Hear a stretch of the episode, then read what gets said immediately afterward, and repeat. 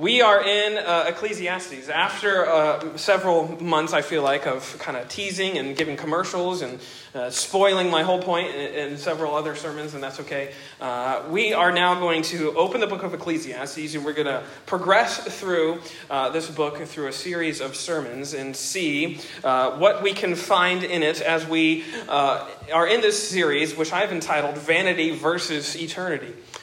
Ecclesiastes, for me, is, I think, one of the most interesting books in the entire Bible. Uh, it is 12 chapters. 12 chapters of incredible insights into life and existence. And it's often nestled in this collection of books in the Old Testament that is called wisdom books. Uh, and, it, and I find that interesting because Ecclesiastes is perhaps the least likely book that we would ascribe to being biblically wise. It's a frustrating book even as it's fascinating us with its word pictures and its scenarios and its uh, arguments and its logic uh, as it explains life's vanities. Uh, you know, from a literary perspective, if you just open up a book and you just try to figure out how to read it, Ecclesiastes is frustrating because from the very first paragraph, it spoils the tension. In the, in the very first couple verses, verse 2 Vanity of vanities, saith the preacher. He has already given you his conclusion for the rest of the book. It would be like opening up Sir Arthur Conan Doyle and you're reading Sherlock Holmes and he tells you who did it in the first paragraph. It'd be kind of a very frustrating book to read because there's no more tension, there's no more uh, trying to figure out what's going to happen. And he does the same thing. From the second verse in his book that he writes, he spoils the tension, he spoils the ending, so to speak. Vanity of vanities, saith the preacher. Vanity of vanities, all is vanity. What profit hath a man, he continues, of all his labor which he ta- taketh under the sun? Or jump down to verse 14 where he continues and he says, I have seen all the works that are done under the sun, and behold, all is vanity and vexation of spirit. Of course, this is an interesting way to begin a sermon series, and especially to introduce a book to you. Uh, one that is full, as he says here, of vanity and vexation of spirit. It doesn't inspire much to it to say, hmm, that is, sounds like a fun book to read. And often I think that's the case with Ecclesiastes. It's frustrating from a sort of spiritual sense because uh, this entire book seems, at least from a, a first reading perhaps, give you a, uh, uh, gives voice to a lifestyle and a philosophy and a view of life that is devoid of all hope. It appears at first that, that the writer here is saying, hey, let me tell you about my meaningless life which doesn't sound very inspiring or doesn't really make you want to read it. He often doesn't seem to give much in the way of recourse, much in the way of hope. He just presents to you vanity, frustration, vexation of spirits. And uh, I think because of that, of all the 66 books that make up your scriptures this morning, Ecclesiastes is one that has, I think, one of the most negative reputations because of its themes, because of its subjects, because of what is talked about. is criticized for this sort of over conversation about meaninglessness and vanity. But I would say that to dismiss Ecclesiastes because of its supposed endorsement of meaninglessness is both reactionary to just first reading the book, and it actually is, I think, is an unfaithful response to this book. Especially because the word vanity that appears, if you're reading a King James, perhaps you'll find this throughout this book. The word vanity is actually not the way we would describe it. So eh, you're reading it in verse 2, he says, Vanity of vanities, all is vanity. And we would ascribe that our sort of 21st century definition, if you look up vanity in, in your dictionary, it'll say the quality of being worthless or futile. And we would ascribe that definition to this word. Solomon is saying everything is worthless, worthlessness of worthlessness, everything is worthless.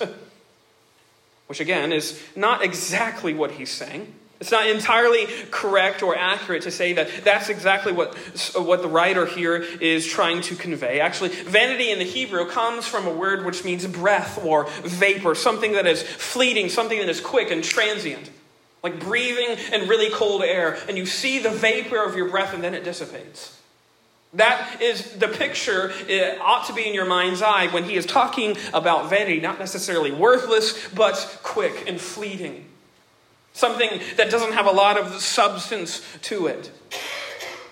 Vanity, this same word occurs 38 times throughout the book of Ecclesiastes, and I think the implication is clear that there is a frustrating, a very fleeting quality to life if we are all we are living for is this life under the sun, as he says in verse 9. Notice he says in verse 9, the thing which hath been it is that which shall be, and that which is done is that which shall be done. And there is no new thing under the sun. So I think a better way of looking at verse 2 is actually not just vanity or worthlessness, but say it this way frustration of frustrations. All is frustration. Life lived according to how the writer here is going to express it is frustrating. And it'll be vexing, and it'll be fleeting. And this is what this whole book examines. But I think that's also, too, why it's so critical. Ecclesiastes, I am not ashamed to say, is one of my favorite books in the scriptures. because it is so difficult to wrap your mind around, around and come to grips with. It forces you to think about what he is saying and how it applies and is it true. And oftentimes you'll find that it is and that there is a better truth that is being pointed towards. And that brings me to say that we are not at liberty to overlook Ecclesiastes just because we don't like what it says. Being faithful to, as it says elsewhere in Scripture, the whole counsel of God binds us to think through and grapple with this book. And such is what I want to do in the next several weeks. And first of all, this morning, uh, I just want to kind of examine this book, examine Ecclesiastes in a very broad sense. And so, just like, like the writer does here, just like maybe perhaps your worst mystery novel, which spoils the ending in the very first chapter, I'm going to spoil how I'm going to end the series in the very first sermon. And I think it's okay because it's not much of a spoiler alert. It's the Bible. You can read chapter 12, verses 13 and 14. You can find it out for yourself. But I want to give you an overview of kind of how I want to approach this book in a, in a very specific way. And to do that, I want to start out by uh, trying to kind of talk through who wrote it. If you look at Ecclesiastes, it would appear very quickly that we would assume that it's Solomon. He says in verse 1 the words of the preacher, the son of David, king in Jerusalem. Obviously, he identifies himself as a preacher, as a, as a son of David, as a king that has his throne in Jerusalem. And this identification has led many to assume that it's Solomon, David's son. And I think he certainly fits all of those identifiers, and especially as you go throughout the rest of the book, and you are hearing about all of this author's different pursuits and pleasure and, and wisdom and knowledge and intellect and all those sorts of things, uh, those exploits uh, kind of are easily identified and linked with Solomon's reputation and what we know about him. If you read a lot of modern scholarship on the book of Ecclesiastes, though, you will probably find more often than not that Solomon is not the sort of supposed author. I, am not going to bore you with the arguments because I'm going to say that they seem very unconvincing to me, very weak and very kind of immaterial. They try to go around all these different ways of looking at the book to try and say that Solomon is not the author when I think it's very clearly that he is. No, Solomon's name does not appear at all throughout this book. You will not find it. You will not find him uh, identifying himself by his name, but I think that that's on purpose. It's on purpose, I think, because he actually uses that designation, preacher. As he says in verse 1, the words of the preacher. A designation which appears seven times throughout the book, and it comes from a Hebrew word meaning uh, literally collector of sentences or speaker in an assembly. He's calling himself an assembler of people to hear a very specific message. You can find Solomon acting in this similar role, with sort of not the same word as preacher here, but a similar Hebrew word in 1 Kings chapter 8, where he's assembling people and he's assembling them to give them lessons or give them wisdom. And here, he's assembling these people to hear, I think, a very, very unexpected, very different sort of sermon. Which leads me to another thing that will give us a lot of context is not just who wrote it, which I would believe is Solomon, but who is it for? Who's the audience? Because if, if, it, if it's Solomon, why is there really no mention of God? Or actually, the specific word for God, Jehovah. You won't find Jehovah in this book. You'll find only one mention of Israel. You find only a few mentions of the city, Jerusalem. Not much in the way of sort of is, uh, um, Israel's uh, narrative in history will you find in this book. It's not like other books, which is very concerned with talking about covenants and atonements and how they're going to be fulfilled or, and looking forward to prophecies. Not any of that at all. And I think it's because, as this assembler, this collector of sentences to give to the people, as Solomon is entering into that role, he's speaking not just to his local subjects. He doesn't want to just gather his people of Israel and speak to them directly. Actually, as the assembler, he's looking to address humanity. So, very clearly, this book of Ecclesiastes is for everyone. It's written in a very general way. Solomon identifies himself in a very broad sense so that I think that it, appe- it appeals to a much broader audience. Audience who are reading it now more than 2,000 years later. who are now reading the same book that he wrote and reading it and finding it very true. Actually, exactly true as he wrote it. And here, he gives this incredibly unexpected sermon. A sermon which I like to call a human sermon, by which I mean this. Ecclesiastes is going, if you read all 12 chapters, you're going to find it very, very short, very scarce in terms of language talking about the gospel. Not going to be much in the way of righteousness, uh, redemption, faith, justification, grace. You're not going to find those sort of gospely themes uh, in any of these 12 chapters.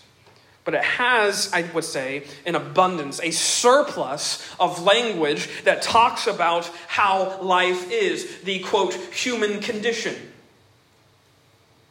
You're going to find a lot, a lot, a lot of vernacular about the way life is, the human experience, so to speak. And that's really, you, if you want a really succinct way of looking at Ecclesiastes, it's just, it says what is. It doesn't try to rationalize or anything. It doesn't try to come to a uh, gospel conclusion about anything. It just says what is. This is how life is. As he has experienced and witnessed it. It doesn't shy away then from some really harsh realities some, uh, from some uh, really vulgar uh, uh, uh, things in life, the writer Solomon doesn't shy away from it. In fact, he kind of presses into it. He leans into these harsh vulgarities, so to speak, to bring us to a certain point. And I think that also leads to why it is presented in this unusual format. It's not a letter, it's not like the epistles where you can see him addressing a certain person and then going through an argument. There's really no narrative plot that you can find in these chapters that weaves them together. Much like the Proverbs, which were mainly written by Solomon, where they kind of go in and out of themes that, uh, that were on his mind, you can find the same here. There's no really, uh, it's not like Paul. If you read Paul in Romans, there's a very distinct and clear argument that he goes through. It's very logically laid out. Here, Solomon is, he's not really progressing through an argument, so to speak, as he is just speaking a self referential sermon. It is a sermon. It reads like an extended entry in Solomon's diary. Look at verse 12, where he says, I, the preacher, was king over Israel in Jerusalem. You can see, I think, really clearly here, uh, just what I'm talking about is that that sort of perspective. You are given a, a look, uh, you're able to read a king's diary about life. And not just any king, but a king who was gifted all wisdom, the most wise man who ever walked the face of this earth. You are getting a glimpse into his journal, seeing his thoughts sort of expressed articulated as best as he could articulate them. And it's rare.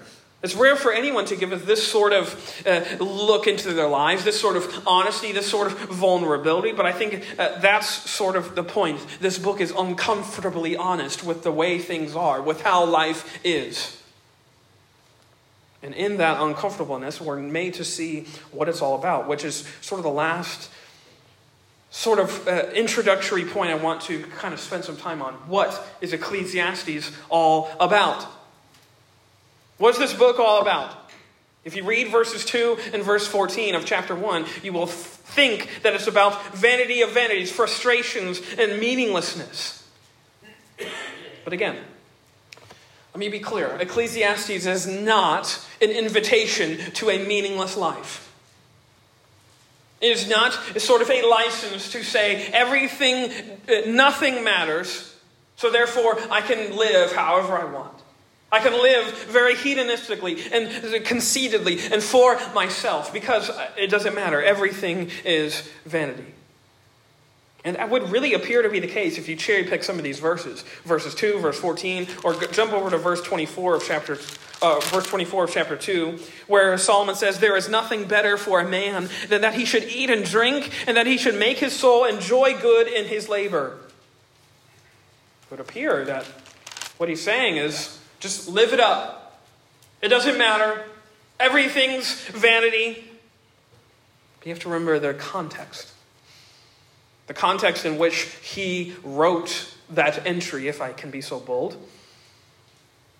It comes from grasping that this, that this whole book is a journey that Solomon the king went on himself. And in that sense, he is sort of a prototype.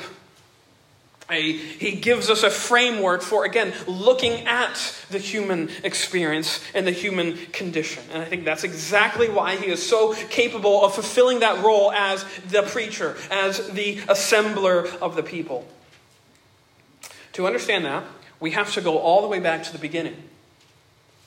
As you know, what Solomon is writing to and what he is uh, describing here in this book is what is life as he sees it and witnesses it and as he experiences it. It's life post Genesis 3, post the fall. If you go back to the very beginning, when God spoke and everything came into existence uh, the world and the stars and the universe and animals and Adam and Eve themselves he declared it very good. He declared everything that he made was perfect. This defined the quote human experience. There was no, uh, there was no Mars on this, uh, this planet or this creation. There was no sin. There was no defects. There was no flaws. There was no faults. Everything was perfect. Adam and Eve existed in this state of very goodness, so to speak. They understood their purpose perfectly. They had perfect joy and pleasure, perfect happiness, perfect worship, perfect fellowship with one another and with God Himself. Everything was very good as God designed and intended it. No flaws existed. Life, as humans experienced it, was enough. It was fulfilling. It was uh, perfect. And of course, we know that this did not last. This perfection was lost. It was fractured when those first parents of ours disobeyed in Genesis 3, plunging the rest of humanity, the rest of creation, all of existence since that day into sin. Genesis 3, Eve takes the fruit and Adam sins with her, and they both plunge humanity into sin. And now, from being an experience defined by perfection, the experience now that we as humans have is defined by sin. We cannot get away from it. We cannot escape it. This moment, fractured uh, existence. There was a blemish now in all of the beauty that God had made. There was a frustration in all of the meaning. Because what was very good is now no longer very good. It is all sorrow, as he says in verses, uh, verse 13, and sore travail. Look what he says, Ecclesiastes 1.13, And I gave my heart to seek and search out by wisdom concerning all things that are done under heaven. This sore travail hath God given to the sons of man to be exercised therewith. And in Genesis 3, verses 15 and 16, as, as God the Father is uh, laying down sort of the consequences of Adam and Eve's decision. He talks about sorrow. He mentions it several times. that a life that was full uh, and, and enough is now going to be full of sorrow and frustration. And every person who has ever lived since that day has been born into sin, has been born into a life that is defined by sorrow. This is what we call the doctrine of original sin. That when we are born into this life, you didn't choose one day to become a sinner. You were born into sin because of what Adam and Eve brought into this world possessed by the same notion that they uh, themselves were doomed by. You go, uh, actually, let's go there. Let's go to Genesis chapter 3 really quick. I want you to see this. Because this, I think, is so pivotal for, pivotal for understanding what Ecclesiastes leans into. You have Genesis 3 this infamous chapter where we are given the history of Adam and Eve's fall and their disgrace from the Garden of Eden. Notice it says, verse 1 Now the serpent was more subtle than all, or excuse me, than any beast of the field which the Lord God had made. And he said unto the woman, Yea, hath God said, Ye shall not eat of every tree of the garden? And the woman said unto the serpent, We may eat of the fruit of the trees of the garden. But of the fruit of the tree which is in the midst of the garden, God hath said, Ye shall not eat of it, neither shall ye touch it, lest ye die. And the serpent said unto the woman, Ye shall not surely die, for God doth know that in the day that ye eat thereof, then your eyes shall be opened, and ye shall be as gods, knowing good and evil. And when the woman saw that the tree was good for food, and that it was pleasant to the eyes, and a tree to be desired to make one wise, she took of the fruit thereof, and did eat, and gave also unto her husband with her, and he did eat. And the eyes of them both were opened, and they knew that they were naked, and they sewed fig leaves together and made themselves aprons. And we know the rest is history, so to speak. You have to understand here, this is the moment where all of the perfection was broken and shattered. Why and how? Because of that temptation which the serpent gives unto them in verse 5 that this tree possesses wisdom wherein they can be like God. Where they can be as gods. See, this is the defining sort of paradigm of sin. It makes God unnecessary. Sin is a you uh, forcing God out of his rightful place as sovereign God and creator and owner of your life. And it's you putting yourself into that place and declaring, we can be our own God. We can make our own purpose. We can find our own joy. We can find our own meaning. We can make our own lives. We can live lives the way that we want to live them. It's the defining uh, uh, uh, paradigm of sin. We live for ourselves. It's not just millennials. Every generation has been a me generation declaring that we can do it better than those who went before us. And we have the answers. And we don't need God, we just need reason or wisdom or rationality or logic. This is now the default setting of the human heart. When you are born, you come into this world Exactly as our first parents were deceived into thinking that we can be like a God. That we don't need someone telling us what to do. And yet, the frustrating part is the fact that this is not how we were designed.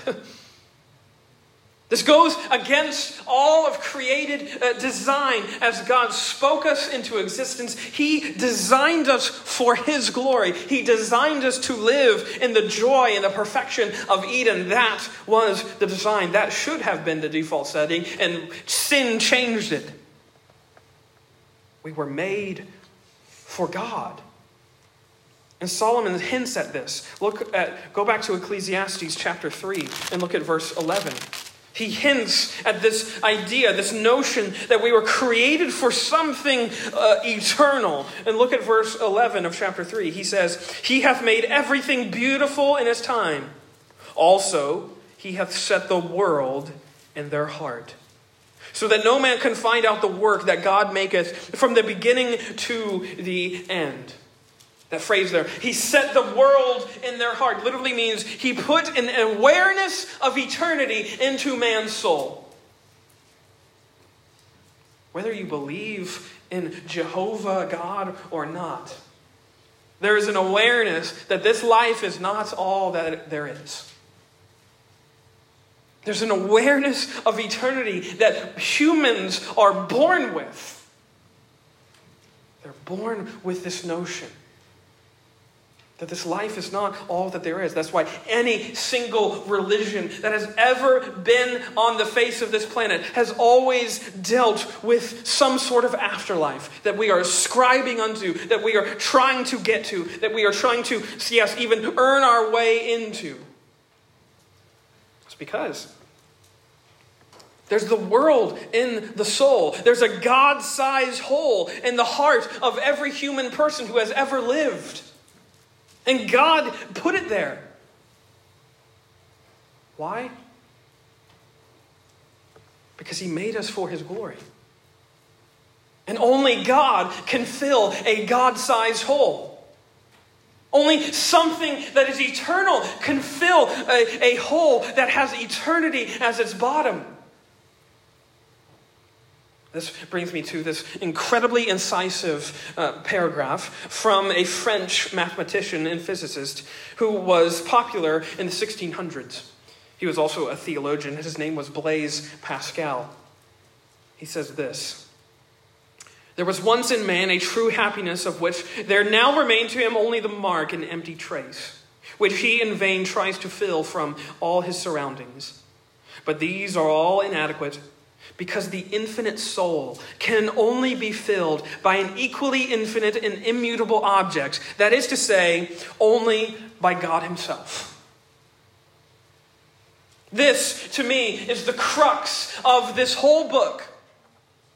It's the crux of human nature. Every man who has ever lived on the face of this planet has been striving and dying to try and fill that hole that exists inside of them with something other than God. It has to be something other than God. They go to pleasure or popularity or prestige or money or power or fame. You can fit anything into that sentence that you want, and this has defined human existence. Filling that void with something that cannot be filled there. It's like trying to put a square peg in a round hole. It just doesn't fit, and it's not designed to. We go to something, uh, we try to look for something timeless in a world that is fleeting, that changes. We try to go and find something eternal in a life that is temporary. We try to find something fulfilling in a life that is frustrating because we're going to the wrong source, we're going to the wrong place. And Solomon is articulating that very notion throughout this book. That this search that he goes on, he identifies it as a search after wisdom. the search has defined everyone who's lived, and they found it just the same. That lived for this life under the sun, it is frustrating. It is unfulfilling. And that's the point. They were never meant to fill you. The things that God designed for us to enjoy were not meant to fill us. And this is what Ecclesiastes is all about. It's not about an invitation to a meaningless life. It's not a, a way in which we can uh, avoid any responsibility. It's not a, a, a, book that's about trying to not be ambitious because it doesn't matter. Actually, I think it's about uh, coping with the world as we know it. A life, yes, that is racked with ruin and sin. There's a divinely inspired sermon on how to have faith and fulfillment in an existence where that is hard to find. I think it's a sermon that allows us to realize that life without God is like trying to sprint on a treadmill. You're exerting a lot of energy, going nowhere really not accomplishing much. You're right where you started. But you sprinted really hard. You ran really fast. You didn't get anywhere. It was vanity. You never found what you were looking for. And that's what Ecclesiastes is pointing us to. That without God, Him out of the equation, it's like trying to find faith trying to find something fulfilling in a world that is eh, anything but. See, the under the in-between message of Ecclesiastes is one that I love. Because it's about finding faith. In a world like we see it. In a world that's full of oppression and hatred and violence and wickedness. Where's the hope in what we see every day on the headline news? You could open up CNN. God bless you if you do. And you would be able to say, vanity of vanities, all is vanity and vexation of spirit. You could open up anything that you want that tells you about what's going on in our world. You would come to the same conclusion that Solomon did. That this life appears worthless. It appears vanity, it appears frustrating. What this book gives us, I think, is it points us to a faith that is firm and fervent, a faith that we can stand on, that we can sink our teeth into. And no, let me dispel sort of any sort of excitement that you might have. It doesn't give us a secret formula to rid us, rid us of life's frustrations. You, you cannot read this book, and you won't be given a magical incantation to be able to avoid all of the madness and mayhem and the mess that defines existence in 2020. Sorry. Because whether you believe in Jesus or not, that's the human experience. But what Ecclesiastes will do It'll help you to find your way in the midst of all that mess, in the midst of all that madness and that mayhem, and the confusion, and the news stories, and the people telling you what's going to happen. It reveals, this book reveals that our lives are way more broken than I think we often would ever realize. But I think what it does do also is show us that there's something better worth living for. And in fact, that phrase, better than, it appears 23 times in this book. 23 times it appears that there's something better than. Better than what's here. Go to chapter 3, verse 22. He says, Wherefore I perceive that there is nothing better than that a man should rejoice in his own works. For that is his portion. For who shall bring him to see what shall be after him? Or chapter uh, 4, verse 6. Better is a handful with quietness than both than both the hands with full with travail and vexation of spirit. And on and on he goes, all of which I think reveal this.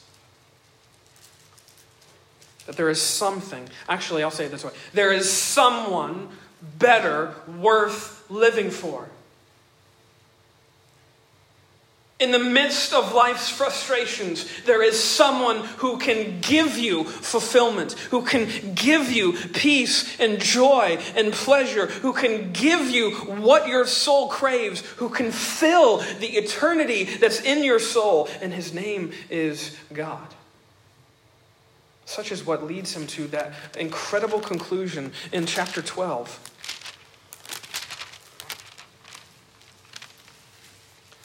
Ecclesiastes 12, verse 13. He comes to the end of all his journeying. He comes to the end of all of his searching after wisdom and trying to decipher how to make sense of life's frustrations. And he says this Let us hear the conclusion of the whole matter. Fear God and keep his commandments, for this is the whole duty of man. You want to know how to make sense of the, uh, of the injustice that you see. You want to know how to make sense of, of all of the travesties that we witness? Fear God and keep his commandments. Or as that hymn says, trust and obey. Trust that God is the one who is over it all and obey him in faith. There's no other duty that we have as men and women here in the 21st century than this right here. This dispels all sorts of notions that we have to go and find what we are looking for. Trust God and obey His word. This is why, this is why I love Ecclesiastes. It is, it, it is, it's a commentary on life as we know it. Yes, all of the travesties and all of it. He talks about it all throughout these 12 chapters. But he also gives us this there's this tension that exists throughout this book that eh, says that this life as we know it is not how God planned it. And that's okay because he has promised to fix it.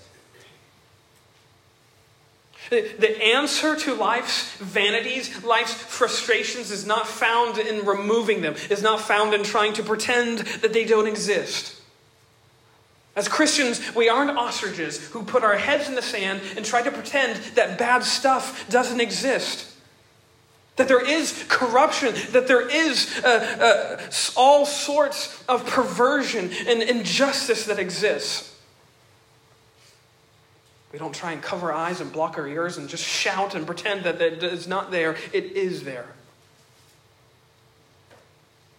And the beauty and the hope that is presented throughout Ecclesiastes is the fact that we have hope because of God's presence in all of life's frustrations. In the midst of all of that, God is there and his further promise to fix all of life's frustrations. And this is where the good news really comes about Jesus Christ. Go to Matthew chapter 12. There is a fascinating verse that Jesus declares, one which I think is very, very insightful to the rest of the wisdom of Solomon as we see it in Ecclesiastes. Notice verse 42 of chapter 12. Jesus here is speaking, and he says this The queen of the south shall rise up in the judgment with this generation and shall condemn it. For she came from the uttermost parts of the earth to hear the wisdom of Solomon. And behold, a greater than Solomon is here. You want to know who the greater one than Solomon was? It was Jesus himself. He is the true and better Solomon who hasn't just been made to go through life's frustrations. He has come to rectify them and redeem them and solve them and fix them. He is the one who says that he is going to make all things new. All of the impression that we see, the injustice that we see, the violence, the hatred, the ridicule, all of that is bound up in Him, Jesus Christ, the Son of God, the one by whom all of this vulgar and corrupt wisdom of Ecclesiastes, all of it is then transfigured into the hope of grace. That Jesus is the one who settles all of life's frustrations. He is the one in whom joy that is everlasting is found. He is the one who gives peace and fulfillment and meaning and purpose. As one writer says, Christ is the gain that the world cannot provide. He is the answer to all of the predicaments and problems that we see. And that's not just some cliche thing, that Jesus is the answer. It's Jesus is the answer. He is the one. The one through whom uh, we find wisdom and hope and faith. Which brings us to an incredible, the incredible good news of the gospel. Is that when Jesus says he has come to redeem man and reconcile all things to himself, that means all of creation. If you go to Romans 8, you don't have to go there. It talks about how this creation is groaning, groaning and crying out for redemption and restoration. And that Jesus is the one who is going to fulfill that. You see, Jesus' redemption restores all of uh, the universe, all of the cosmos, back to the joy of Eden. It comes through Jesus. And there's one there's coming a day when that is going to be fulfilled. When the joy of Eden is going to be, yes, once again, the human experience. Because we will be with him. And we will be like him. And we will no longer ever be separated from him in the new heavens and the new earth. This is what this is going towards, leading towards. I know I've spoiled the ending. But I didn't want to leave you each week with vanity and vexation of spirit. if you just read through Ecclesiastes, that's what you'll get. But I want you to see Jesus is the answer to all of life's frustrations. He's the one who enables and empowers and encourages us and inspires us to continually fearing God and obeying Him. He is the true and better Solomon. He is the wisdom of God for you and for me. He is the one through whom we make sense of this frustrating life. Let us pray.